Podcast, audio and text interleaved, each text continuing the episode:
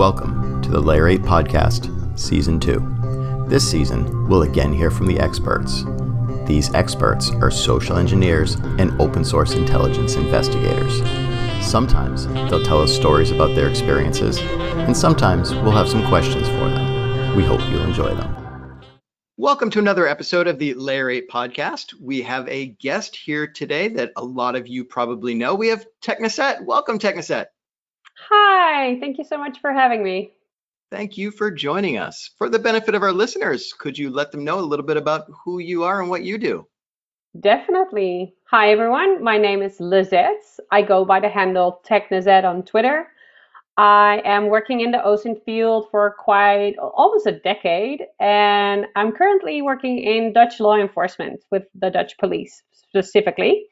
Um, and I'm also very active on Twitter as I mentioned before, as Technisette, and I'm also one of the co-founders and a board member of OSINT Curious. How did you first get involved in or interested in OSINT? What was your origin to it? That's a funny story, actually. So when I was like two or four years old, I always dreamt of being a primary school teacher.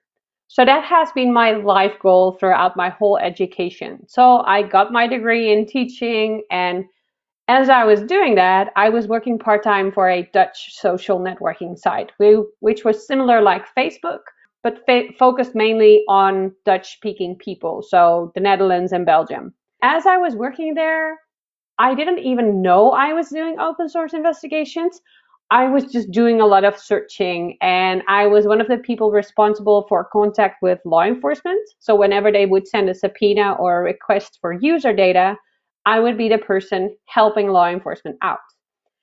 And during that time, a couple of high profile cases came by and they asked for help as well. And I immediately started to think with law enforcement like, hey, if you're subpoenaing this with us, make sure you go to a internet service provider asking for the registered details of an IP address, for example. And that's actually what triggered me going deeper into OSINT because people who are I was working with from the law enforcement side, they actually told me, well, you're doing very well on OSINT. And I was like, OSINT, what's OSINT? So I had to Google it at first. Um, yeah, so that's when I've noticed I had a good sense of how to find information online. And it actually triggered me going for working for law enforcement because the Dutch social networking site I was working for, they actually had, well, Facebook was like in their neck. And a lot of people left the platform. So we had to fire a lot of people. There was a big takeover by a big media firm. They bought the social networking site, which didn't work in their benefits. So my work was also not a lot. There were days when I was watching series like TV series on my work with my boss knowing because she was doing the same. One of the law enforcement officers actually suggested, well, do you want to come and work in law enforcement? And I was like, no, no, no, no. I've got a teaching degree. I need to go into teaching. But actually, I didn't. And I'm still in law enforcement, actually loving it a lot and still doing some teaching. But then to mostly adults or students in universities um, in the field I'm very comfortable in, the field of OSINT. When somebody is first starting out, what are your tips, tricks, strategies that you like to give to somebody? What what are your uh, what's your advice to a beginner in the field of OSINT?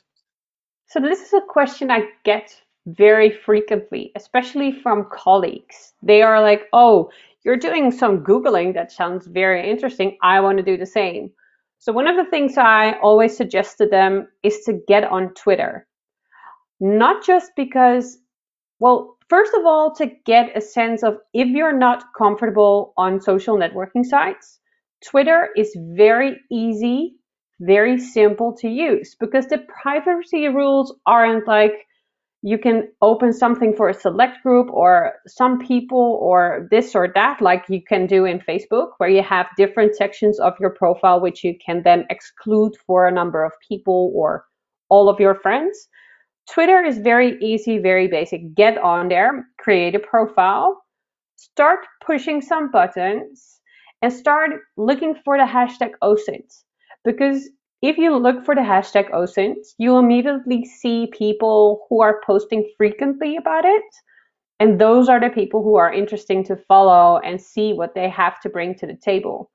So by reading Twitter instead of reading your everyday news sites, just get on Twitter, read it, click on a couple of links.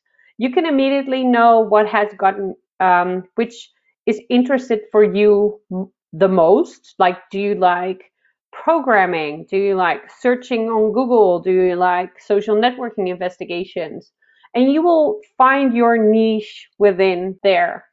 And getting some basics also requires a training. I think it's a good, thing to start with like a simple training. There are a lot of countries where companies offer like a three day basic beginner OSINT course.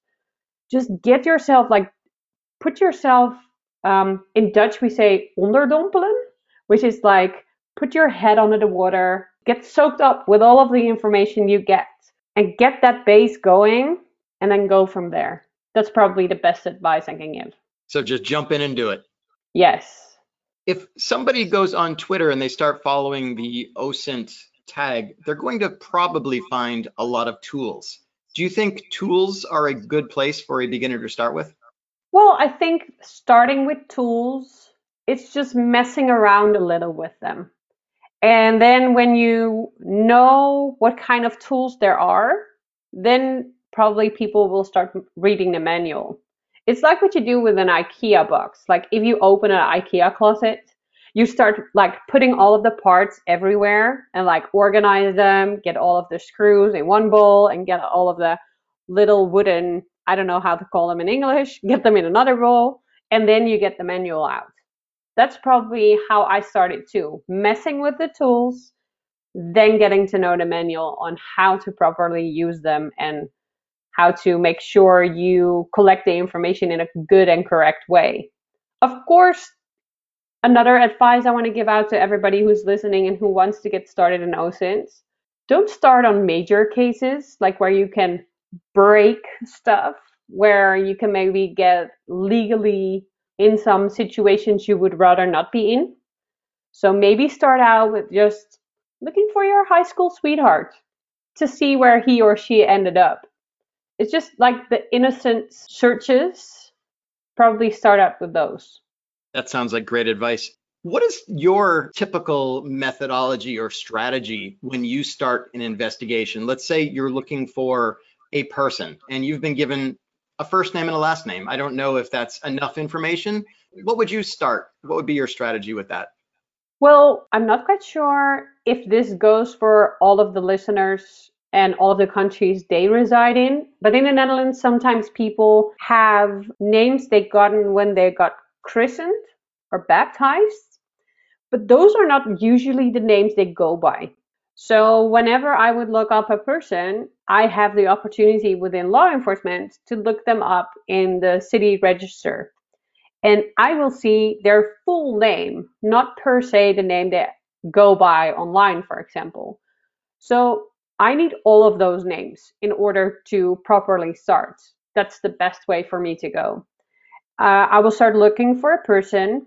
But if I run into a dead end, let's say that person is not very active, or maybe he is in a certain age group where you would not expect people to be active on either social media or anywhere online, I would go with their social circle. So these would either be relatives or people they work with, or maybe neighbors, or like people around them. Because the thing is, if you try to hide online, there's always somebody who, how do you say that, rats you out. So, me, for example, I'm not out there on Facebook by my real name.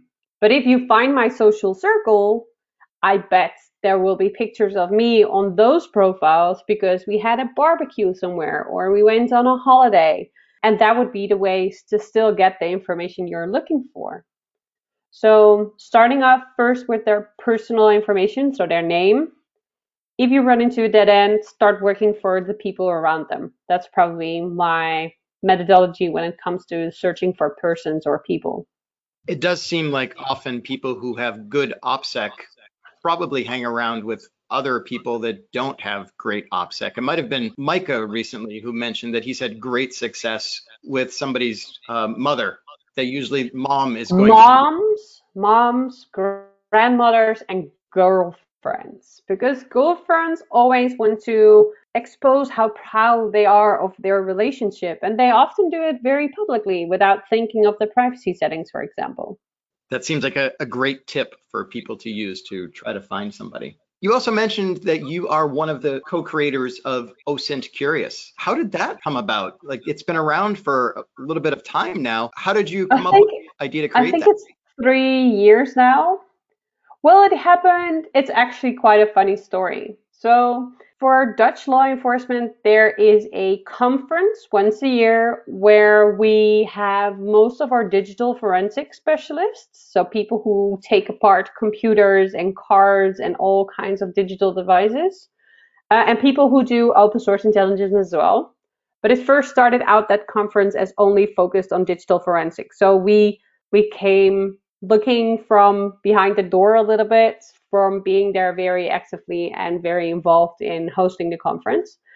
And about three years ago, uh, I was in the organizing committee and I had the opportunity to invite speakers from all around the world to talk about their expertise on uh, open source investigations. So I invited Micah, I invited Benjamin Strick, Lorand Bodo, Dutch OSINT guy was there too, Sector Sigurd 35 was there too. And there was this one night where we all got in some beers and we were just like hanging around, putting our feet up on the table, talking about our passion. And we came about talking about how we sometimes get frustrated when, for example, journalists would do open source investigations but take the wrong conclusions. And we were talking about how to uh, mitigate this, like how to get in the conversation about pointing out to a specific person that you're doing something in the wrong way and you're getting the wrong conclusions and that might be hurtful for people. And we were thinking about how can we do this in the correct way? And micah was actually the first one to say well you have to be curious. You have to be oh, osint curious. And that's how the name got there. And we were thinking well, well you can get the confrontation going with a certain journalist or whoever might be doing something in a wrong way in our eyes. But what if we can teach people in general how to do this in a correct way for free? Because not everybody has the resources to pay like either a hundred euros or dollars to up to a thousand dollars or euros to get themselves proper training. So what if we uh, and we consider us to be people who are very advanced at doing OSINT, can teach other people how to get good resources, how to get right conclusions. So that's how OSINT Curious was born, actually, over beers. And what are some of the things that OSINT Curious does now? What are some of the resources that are available to people? OSINT Curious focus on sharing as much knowledge from us um, and the board and advisory members has changed over time. So we've gotten some new people in there as well. And we focused on bringing information specifically to people um, in different ways. So people who might be loving to learn via reading, we have a blog where we post blog posts on specific kinds of subjects on OSINT. So either social media or more on a technical side.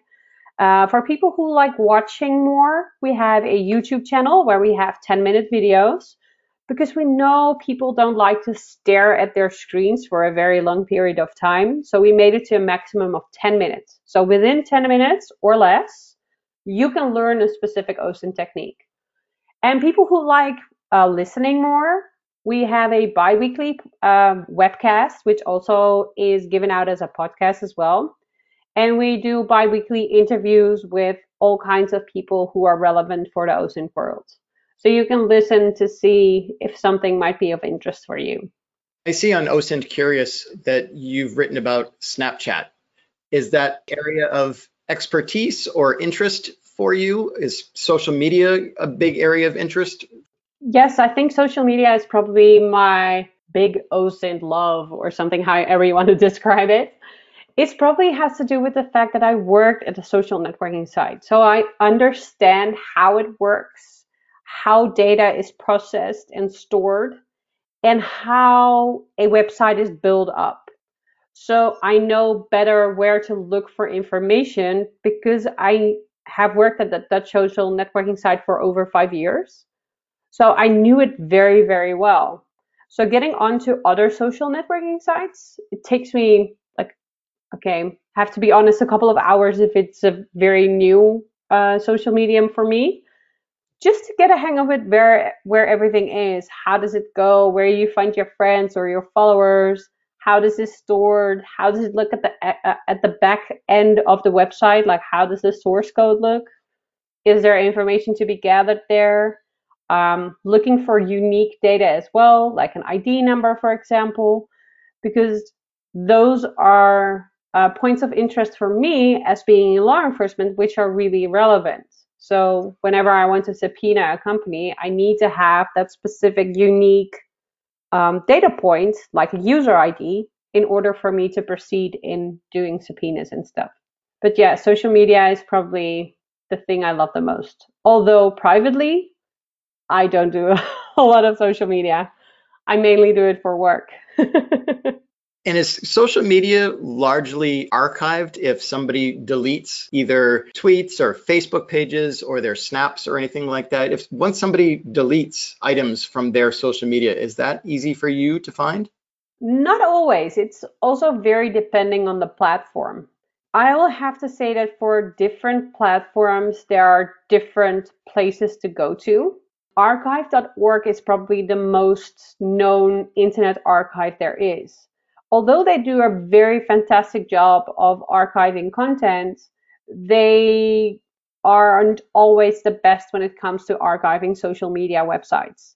That mainly has to do with the fact that they use a crawler, which is a piece of software that visits the websites and takes like a screen grab or screenshots and archives it for you to look whenever you want to. So within that crawler, there is no logged in profile. And everybody who does internet investigations on social media uh, on social media sites, they will know that if you're not logged into the website with a username and password, you often don't get to see everything. So either you get a pop-up saying, hey, you need to log in in order to see the information, or you get a limited amount of information that can be seen. So this is what happens to the crawler as well. It visits the website, it doesn't see everything, so it doesn't capture everything. So archive.today or archive.is, they change their domain every once in a while. I'm not quite sure why. They often have a crawler where there's a profile already logged in. So for a very long time, if you wanted to archive a Facebook profile, that would be the ideal to use because you would enter in the profile URL and it would scrape the data with a logged in profile. And it has been, I think it was November 2020 when that started to, well, it stopped working for a little bit. So if you're now looking for Facebook archive data, you might find something there. But if you do a new request in order to archive the data, the profile is no longer logged in. But for example, it does an amazing job when looking at LinkedIn profiles, which also are very difficult to take a look at whenever you want to view somebody's profile without being logged in. And having that scraper from archive.is or archive.today is a tremendous help. So it probably depends on the kind of social networking sites you're looking into to see if you are able to find any archived content. So it depends on that, I guess. When you're doing your work with law enforcement and performing the OSINT, do you also ever include any degree of social engineering? Do you ever directly interact with any of the people that you're looking for? No, sadly, no. I I would love to because I find uh, social engineering a very interesting part of this specific field because it has a psychological side to it as well. But yeah, unfortunately or fortunately, legally, I'm not allowed to. So within Dutch law enforcement, we have a public prosecutor which is the lead of our investigation. For every kind of special interaction we want to do, we have to consider talking to the public prosecutor and getting his or her approval to do certain investigations, which also means I'm not allowed to check somebody's profile like every single day to see what they're up to, unless there is a legal, um, I'm not quite sure how to say this in English, but we have to have legal approval of our public prosecutor in order for me to visit somebody's profile on a daily basis. So it's pretty strict here, which is a good thing because at no point somebody's privacy must be invaded if it's not allowed to. So it's a good thing. And how about while you're doing your investigation, how much do you try to get into the head of the person that you are investigating and try to think like them in order to be able to find their tracks or find information about them? Well, it depends. When I'm looking into somebody who has been in contact with law enforcement already, I like reading the interrogations previous agents already had with that specific person just to see how he acts, or I'm talking about he, but it could also be a she, of course, uh, how that person reacts or what they show of themselves in order to kind of think, well, it might be likely this person would be on Facebook or maybe even on Snapchat, or where can I go first in order to find information about this specific person? So that's probably one of the things I like to do in order to get in the head of somebody. And in order to find that information, I always try to use like the language they speak, which is not per se like Dutch, but they sometimes talk in a certain slang. For example, the youth talks online very differently when you're talking verbally to them. So using specific acronyms, I think is the word, or terminology they use in order to find the information they might be uh, exposing online. I should have asked you this one earlier when you were talking about OSINT Curious and wanting to help people to understand investigations. What advice do you have for people to understand the context of investigations? I've talked to other people who do them and they frequently say that the evidence will lead them in a direction, but then they start making too many assumptions and it's pushing them in the wrong direction. I think it was even Michael Bazzell who said that he assumes the information that he has is wrong until he proves otherwise. What is your feeling or your opinion on that? I must say I agree with him. But working in law enforcement is specifically the um, division I'm in. I have to keep to my facts so I cannot make any assumptions because we cannot convict somebody based on an assumption I have. We have to keep it by the facts. So if I find something online, there is always a certain doubt to it because I have to confirm it another way. So if somebody would be, example, we're looking for a fugitive and he is posting photos of himself um, at a beach bar somewhere in the southern part of France, for example.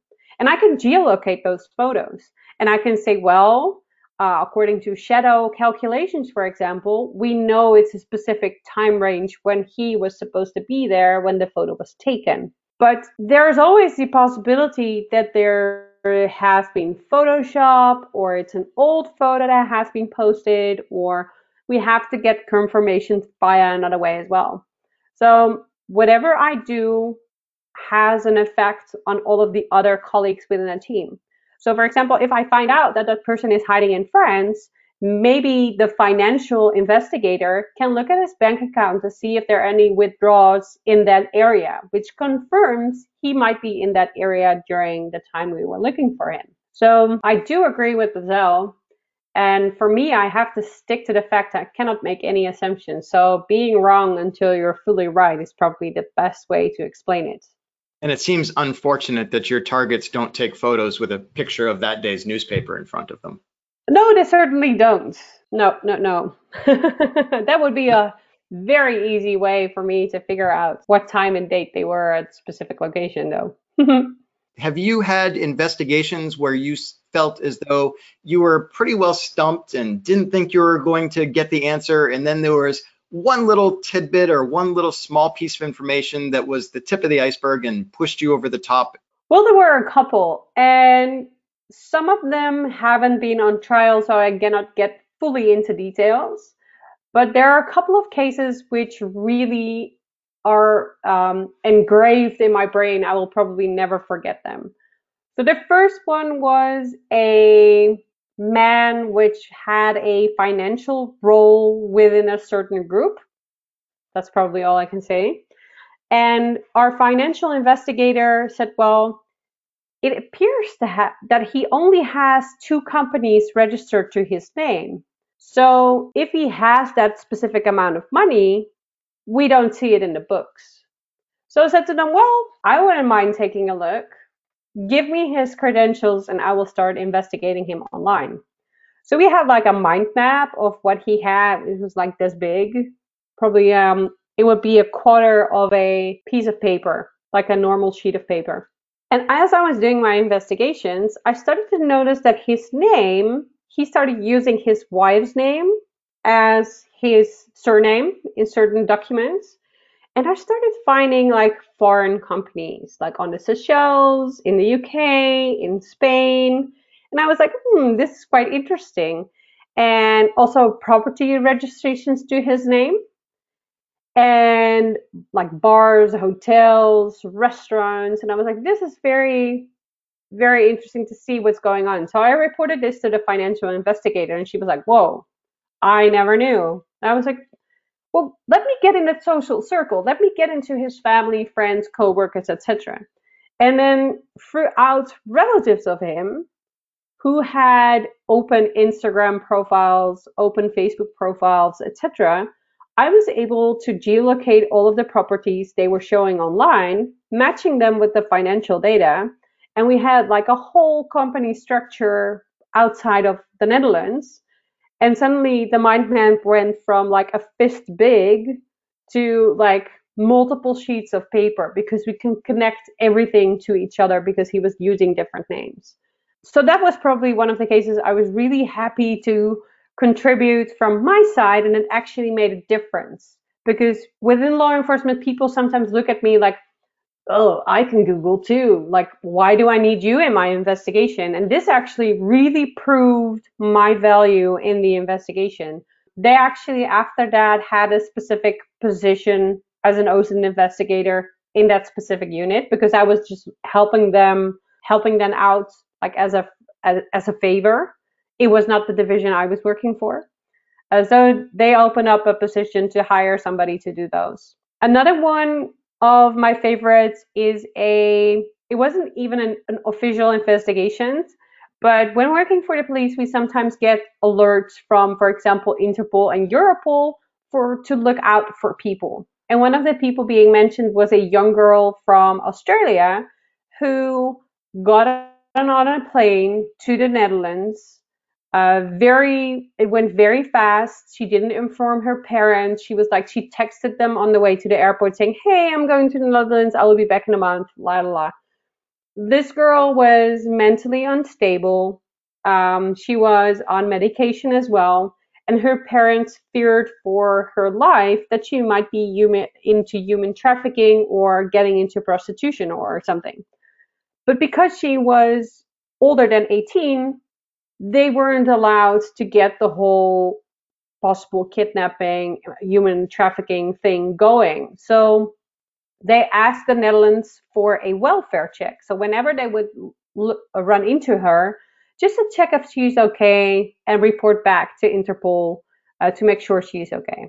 So I got those news uh, alerts like every single day. And because the news alerts were not something I would be doing on a daily basis because my focus would more be on the serious and organized crime. I sometimes would take a couple of minutes from work, dive into those alerts to see if I can find information that might be helping that specific case, just because it took me out of my comfort zone to use sources I might not use in organized and serious crime. So this girl had a Facebook profile and she stated she was living in the Netherlands. She was saying she was living in the southern part of the Netherlands, around the area of Eindhoven. But according to the Interpol uh, message, she would be in the north of the Netherlands. So this contradicts. So I was like, this is weird. And they also said that this person was living at, with a person named Michael.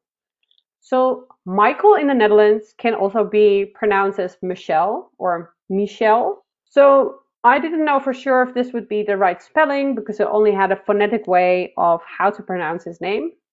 So I was going through her friends list on Facebook to see if there might be any information, but I couldn't find any. And then suddenly I hit her Instagram profile. And she took two pictures of saying, Well, this is the front of my house. This is the back balcony of my house. And I was like, This is not Australia. Definitely not Australia. I can see a bus stop, which is from a Dutch bus line. So I knew for certain this was in the Netherlands. But then again, there was nothing to see. There was like a bridge going over water. There was a soccer field. There was a very small little creek.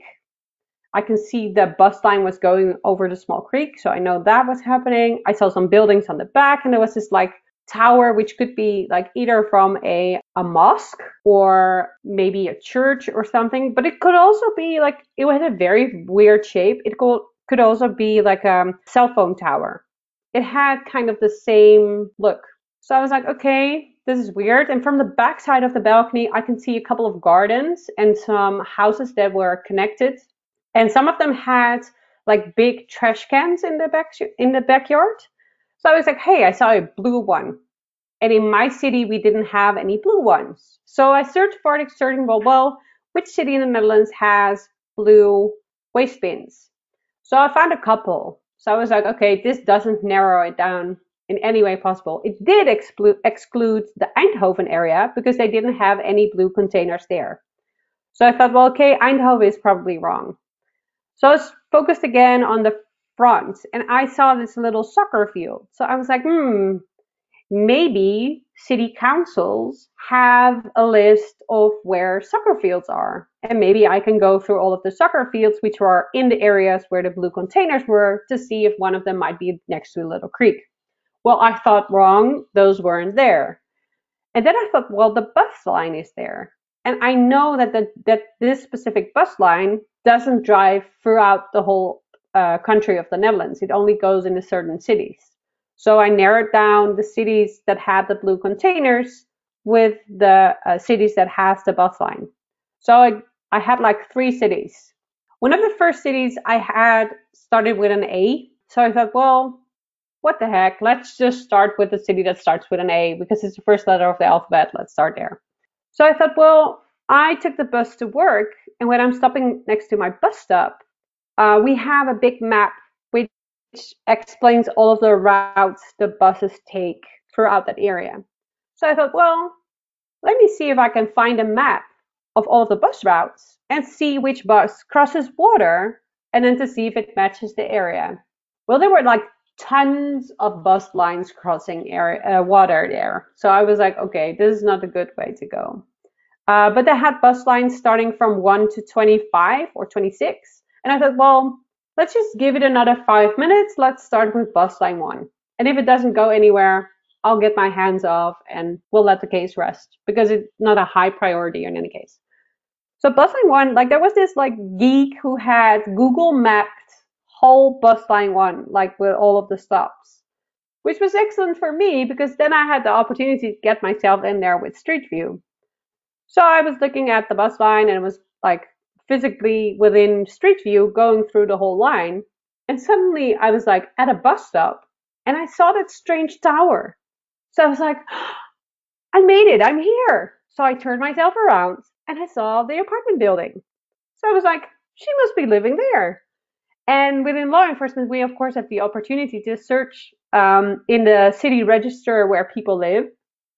So I searched for a Michael in that specific apartment building, and none of it turned off. So I was like, maybe I'm still wrong. Maybe he lives with his parents. Maybe his name is spelled wrong.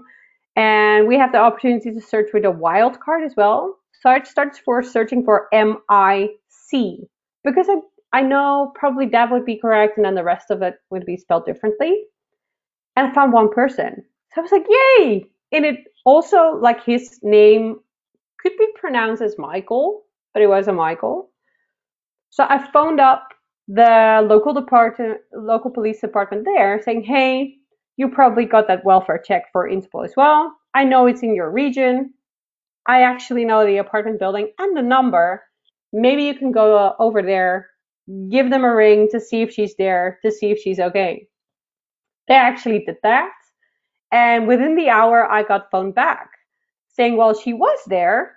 She was head over heels in love with this guy she met online." He paid for her ticket. She flew over. They were completely in love with each other, and she was doing okay. And the guy was actually very sweet for her. And together with the police, they phoned her parents to let them know she was okay. So that like really gave me a good feeling like I didn't like save somebody, but at least could comfort the parents who were living in a completely different country on the other side of the world, knowing their daughter was okay. And the funny thing is, actually, not that long ago, I did the search again just to see how she was doing. She's still together with the guy. So that's pretty awesome. So I wish them the best of luck and lots of love because I thought it was a cool story. So that's definitely a case that sticks with me as well, although it's not an official case. That, that's a really fun one. It would have been great if you could have gotten feedback from the parents. And I imagine it was probably for them where they were happy that she was okay, but probably still not thrilled that she was half a world away. I bet so because I have children myself, and if this would have happened to one of my children, I would probably be very, very anxious as well. Absolutely. Yeah, I, I, would think I've been jumping on a plane to to the Netherlands as well just to go try to find her myself. Yes, well, the funny thing is about that specific story is that the whole search took me about two hours, a little bit over two hours to finally find her. So I was like pretty proud of myself, like having only about a window of two to three hours to find her. So I took this case or this specific uh, investigation to my colleagues and said to them, well, I can figure out where she is can you as well? Just see how they would approach the case. And one of them actually found her within 15 minutes. So I was like, what did I miss? What did I do wrong? I mean, how? He actually looked at the tower first. And he said, well, there was an assumption she was in either the northern or the southern part of the Netherlands. He knew, like, he knew where the blue containers were. So he would he would Google like churches in this specific area and look at Google Images. And then he immediately found the specific image of that cell phone tower slash church tower like thing. And he was like, Yeah, I found it. And then I looked up on Google Maps and I was at the same bus stop you were at. I just got a different approach because I thought it might be like a church or um, a religious building. And I just started looking for images. So he found her like in 15 minutes. And I was like, damn, I did my best. And I, it took me over two hours and you're now like doing it in 15, but good for you. but it's, it was at the same time a very eye opening experience to see that there's not one way that leads to Rome. There are multiple ways to look at a certain situation. Some might find it very fast, like the guy in 15 minutes, or some might take some extra time and look at different items that are visible, for example, in a photo or information you know of. I think that's a lot of fun to hear the, the different paths. I was recently talking to uh, Sinwindie about OSINT Dojo and how they share the information about how people get to their conclusions. And it seems that's probably just as helpful as anything else to share the methodology that you use, only because there is no one way in order to get the answer. There, there can be multiple ways, and learning those ways is also extremely helpful for learning. So what I really like about learning from other people is there is a Twitter account called Quiz Time, so at Quiz Time. And they post a geolocation question every day. So there's a picture and they ask a certain amount of questions with it. Not only where is this picture taken, but also like what was the most expensive thing on the menu? Or what was the gas price at, I don't know, a couple of months back? Or the picture I took what is the building that's behind of me? So you have to like do an extra step, not only find the location, but do certain extra things as well. And geolocation is something I really enjoy doing, but I also sometimes look at it in a certain way, like we saw at the example I explained. Like I did something for two hours, somebody else looked at it in a different way. So even though I don't participate a lot in the quiz time quizzes, I read them on a daily basis to see how other people solve the question. Because what they ask for people is to reply to the tweet and stating how they solve the questions. And that's where I learn. So I read how other people solved it in order for me to think, well, if somebody has used, for example, Google Earth, and then the 3D option where the buildings like become 3D, to look at a certain situation, that would probably have not been something I would have done, but it's good to keep it in mind. So whenever I have a geolocation challenge and I need to find a certain location, maybe I can use Google Earth instead of Google Maps, for example, or any other given satellite imagery. If somebody wants to get in touch with you or find out more about you or OSINT Curious, how can they do that? If you want to get in touch with me, you can find me, of course, on Twitter at Technisette or find me at my website, technisette.com, where I try to share all of the tools and resources I found which might be of use in your OSINT investigation. You are free to send me an email at technisette at protonmail.com as well, or find the OSINT Curious project on osintcurio.us or osintcurious.com also works. This has been a whole lot of fun. Thank you for joining us today, Technisette really appreciate your time. Thank you, and um, I hope it was good. Thank you for listening to the Layer 8 podcast. You can find out more information about us at layer8conference.com and find more podcast episodes on many of your favorite platforms. We hope you enjoy these episodes as much as we enjoyed making them.